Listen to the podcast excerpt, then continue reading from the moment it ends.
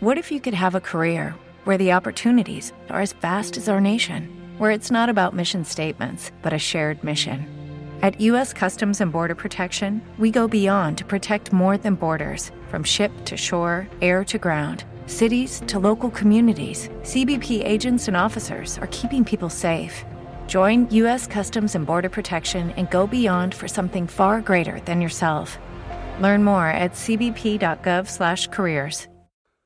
A palavra do dia: O Senhor Deus, pois, o lançou fora do jardim do Éden para lavrar a terra de que fora tomado, e lançou fora o homem. Gênesis 3, 23, 24. O juízo que Deus aplicou ao homem quando expulsou ele do jardim do Éden nos mostra primeiramente a justiça de Deus. Muitos acham e têm a filosofia de que Deus, sendo um Deus de amor, não vai mandar o homem para o inferno. Este ato da expulsão do homem do jardim do Éden nos demonstra o contrário e quão sério é a possibilidade do inferno para o homem. Se você é um daqueles que acham que Deus é um Deus bonachão e por isso não vai lhe condenar ao fogo eterno, lamento desapontá-lo. A verdade é que sim, fará, se esse homem não se arrepender.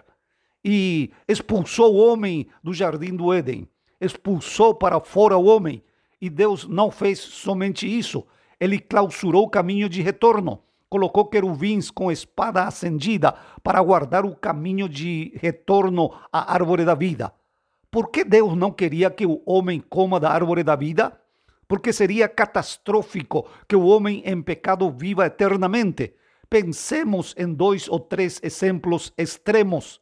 Você já imaginou a Átila, o Uno, vivendo para sempre? Ou Adolfo Hitler, ou quem sabe Neró, o mundo seria um caos. Por isso, Jesus abriu um caminho novo para nós, para que possamos entrar de retorno ao lugar santíssimo pelo caminho novo e vivo que Ele nos abriu através do véu, isto é, do seu próprio carne, para que todo aquele que nele crer não se perca, mas tenha vida eterna. O que Deus quer dar ao homem é uma vida nova, livre de pecado, uma vida distinta que Ele trouxe para nós, uma vida santa que ninguém pode imitar, somente vivê-la. E para vivê-la temos que tê-la. Por isso, precisamos aceitar a Jesus em nossas vidas.